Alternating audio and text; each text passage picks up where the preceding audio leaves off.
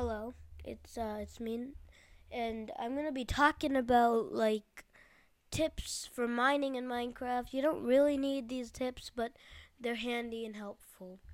So, tip number one is keep your F3 screen open at all times while mining in case you get to diamond level, which is 12. So, number two is if you're ever to dig straight down, what you need to do is stand between two blocks, then mine the right one, then the left, the right, the left and that's the most efficient way of digging straight down in case there's lava below you.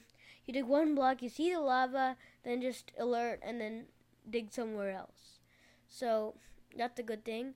Also, is to always have your subtitles on. You can find this in the settings the subtitles in case you're like digging straight down. And then, for example, your volume is low and there's lava, for example.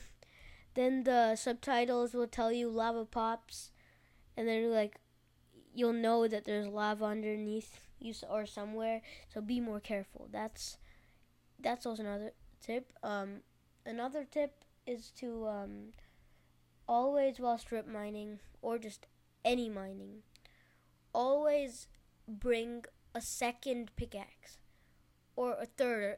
Bring as many pickaxes as you can or want because you never know when you're gonna get stuck in the middle of nowhere in I don't know, like a cave, and then you, you it's it's a real pain in the butt to have to use your fist to get all the way back up, and you don't even get blocks, so you could run out of blocks, which is another problem. So always bring a spare pickaxe to get back up when you're mining, and that's about it. Goodbye.